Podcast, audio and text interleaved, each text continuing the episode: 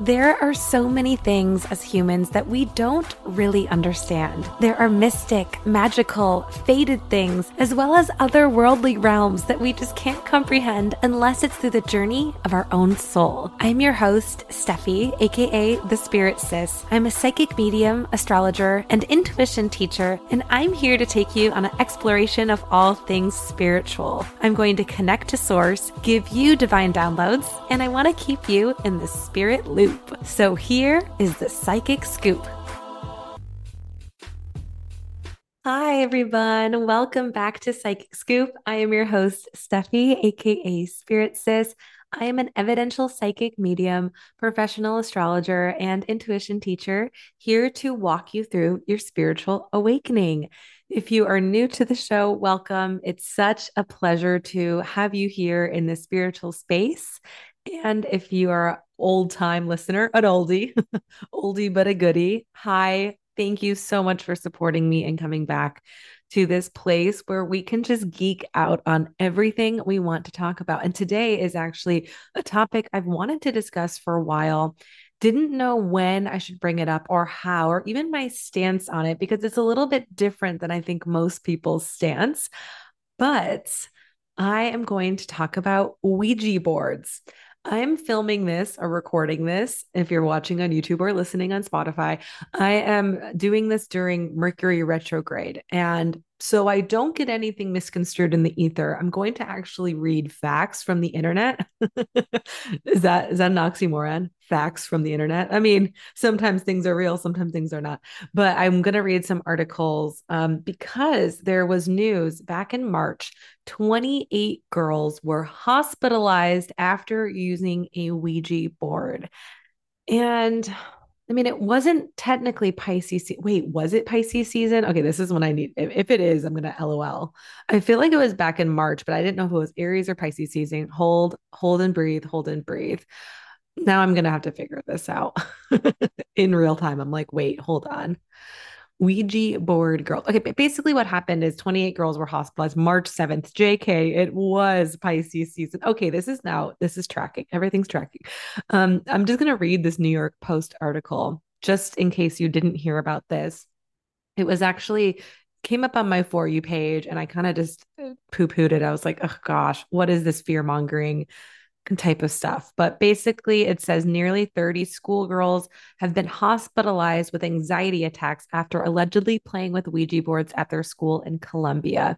There were 28 possible cases of anxiety in the school students. According to the outlet, alarm bells went off after the girls reportedly suffered signs of fainting, anxiety, and other symptoms in school. They were subsequently admitted to a hospital accompanied by parents in the school facility.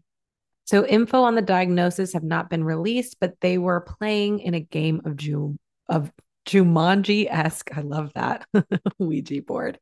If you've never heard of a Ouija board, uh, I would be surprised because Ouija boards were always this taboo topic that if you have the board and you are working with the board or participating in the board, that you are, um, I guess, participating in occult behavior. You are talking to the dead, you are conjuring spirits, all of that to say when you're with the board or if you're like with friends, playing with the board that you can open up portals. Now, I'm not saying that that's not true because I guarantee that has happened, but that can happen with any divination tool, which is why it's really important to protect yourself and set an intention before you're using any type of tool that's going to connect to source.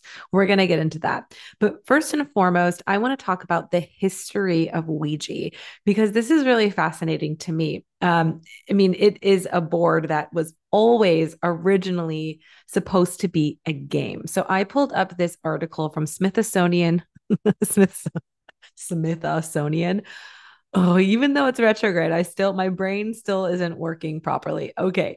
Smithsonian Magazine. And it basically talks about in February 1891, there were a few advertisements that started appearing in local newspapers called Ouija the Wonderful Talking Board.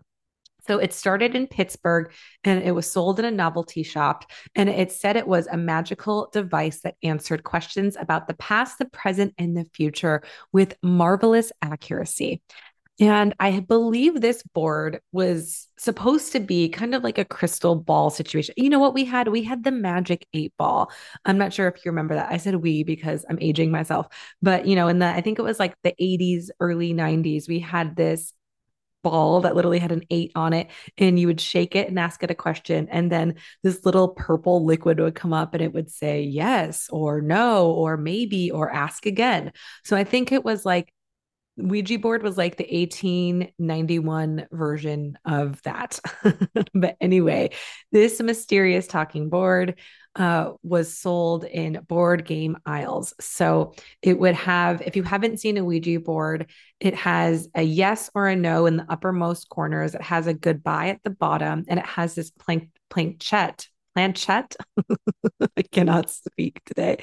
Planchette, which is basically this tear shop a teardrop shaped device that is has a little small window and then you put two fingers on each side of the the viewer and kind of lightly guide your hands toward whatever question you want to ask. And it has like a full um the full alphabet on there. Now this is fascinating. So the ouija board did come straight from this American 19th century obsession with spiritualism and the belief that the dead are able to communicate with the living.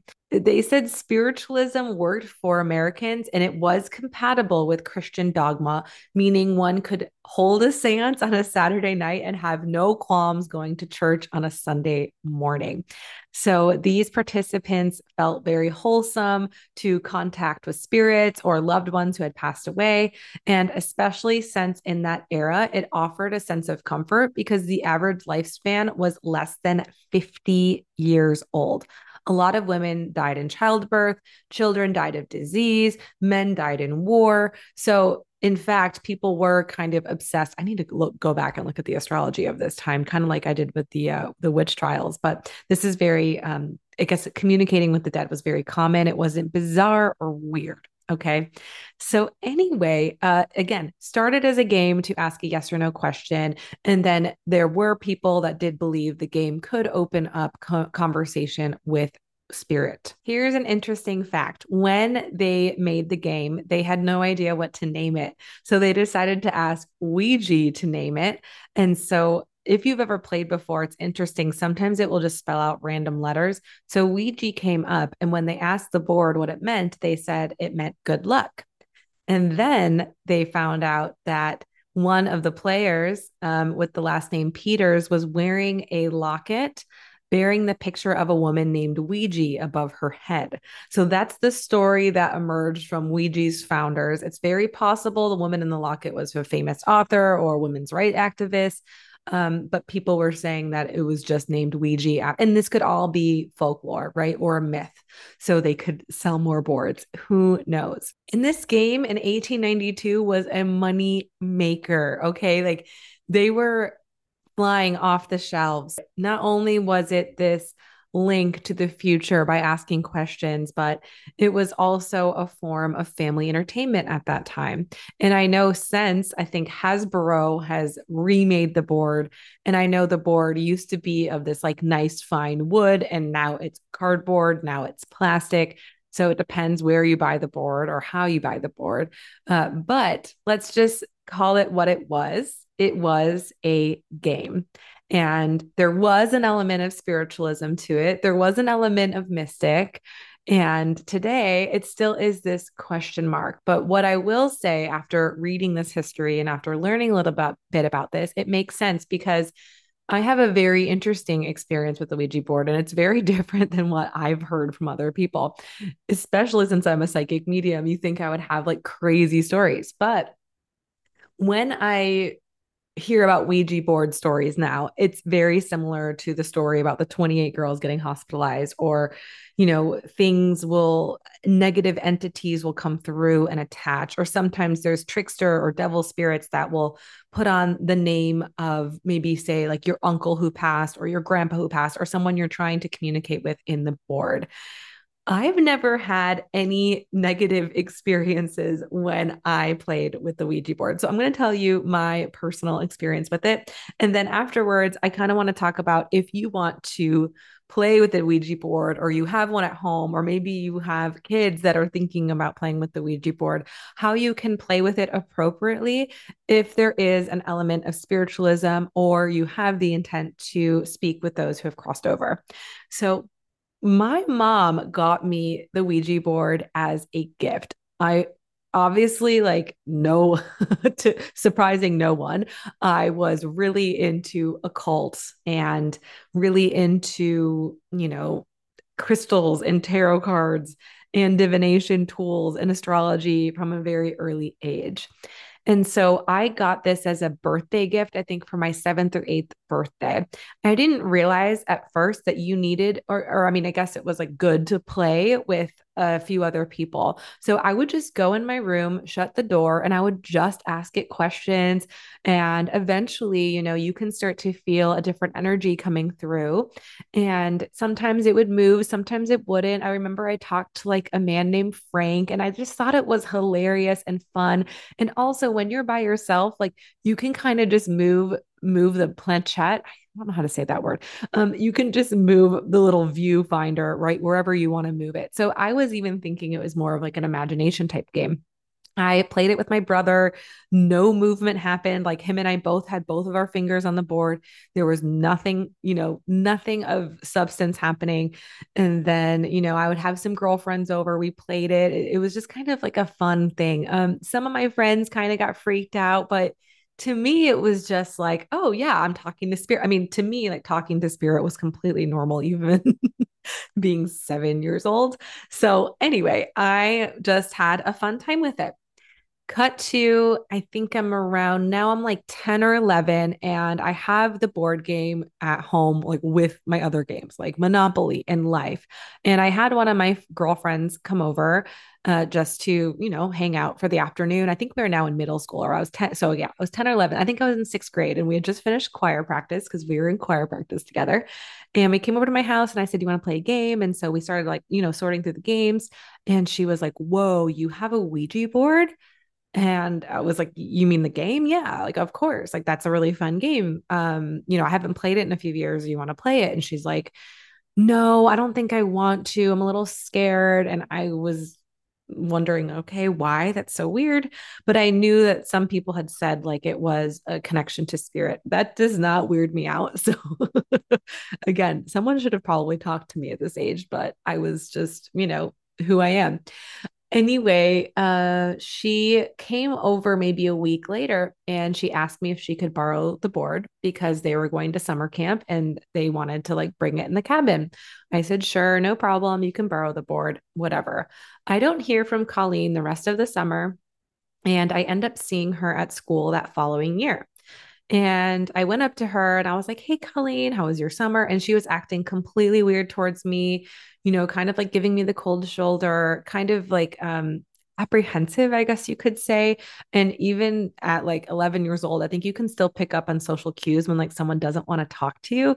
So I you know, being the people pleaser and the anxious person I am, anxious attachment, I just continued to like kind of follow her and like desperate to connect because I was wondering why like we were so close, whatever. So then choir practice came later that that night and you know I kind of confronted her and I was like, "Hey, can I have my game back?" you know, like just trying to make conversation and she's like, "Yeah, like can you talk tomorrow morning before school? Like there's something I have to share with you." I was like, "Sure, no problem."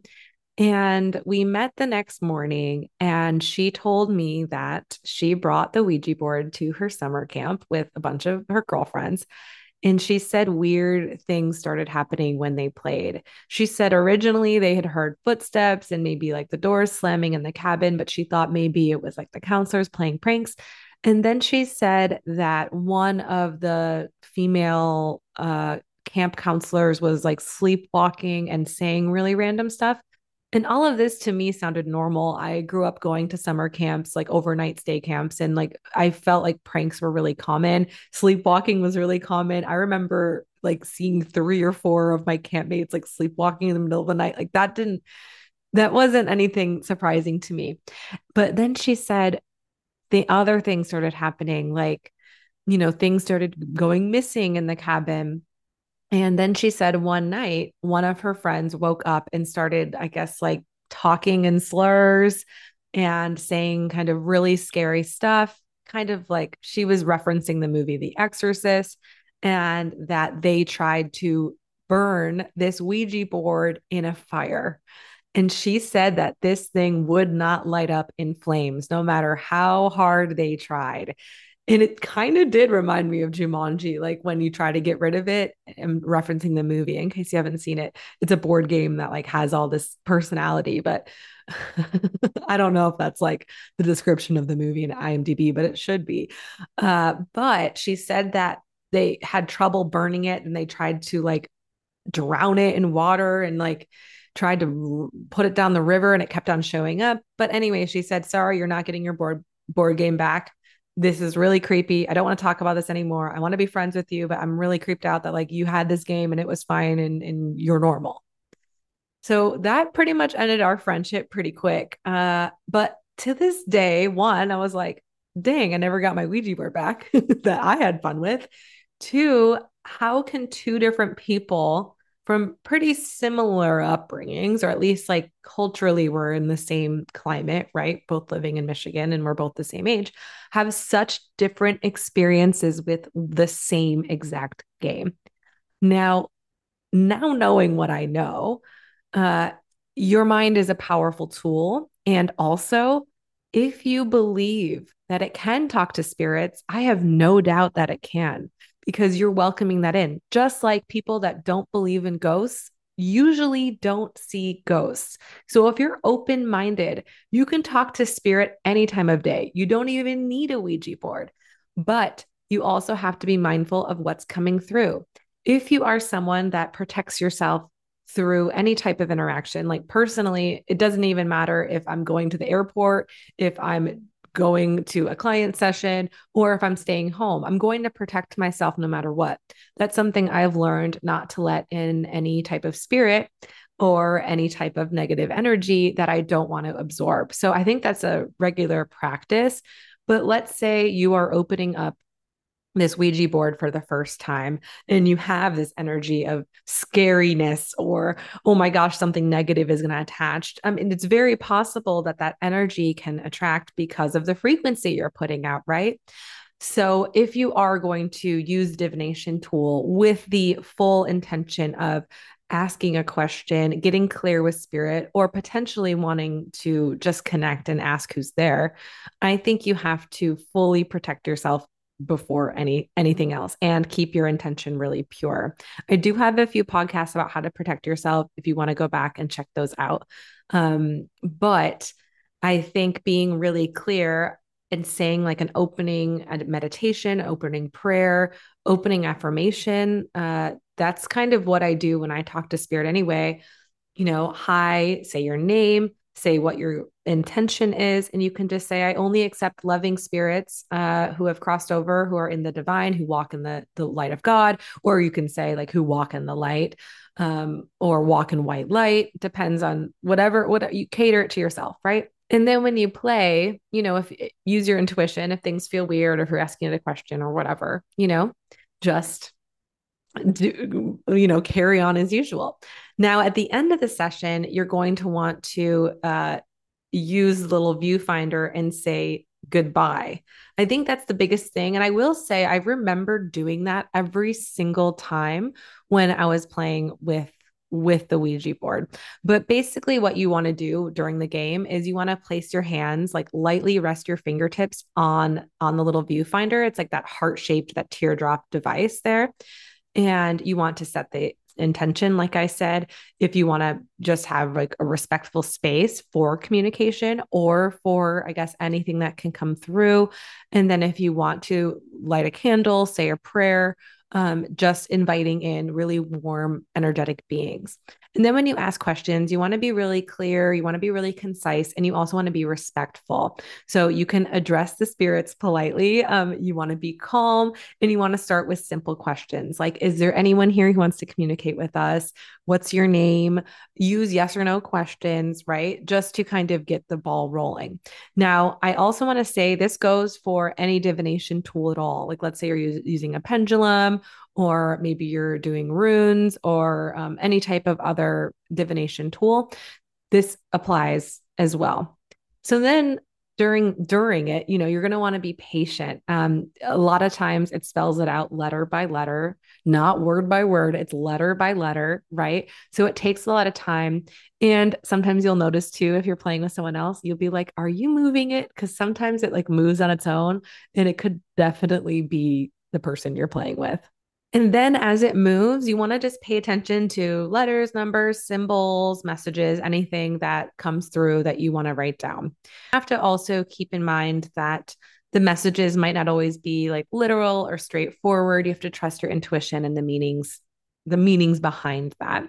And that's a pretty critical point because after the session, you want to take time to like reflect. This isn't just like a, a, a quick in and out. Like you, you know, definitely want to spend the time and make it a ritual as much as possible.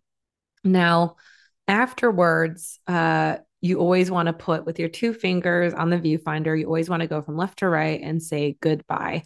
And then, if you wanted to, you can like express gratitude for who's there, take a moment to sincerely thank them for their time.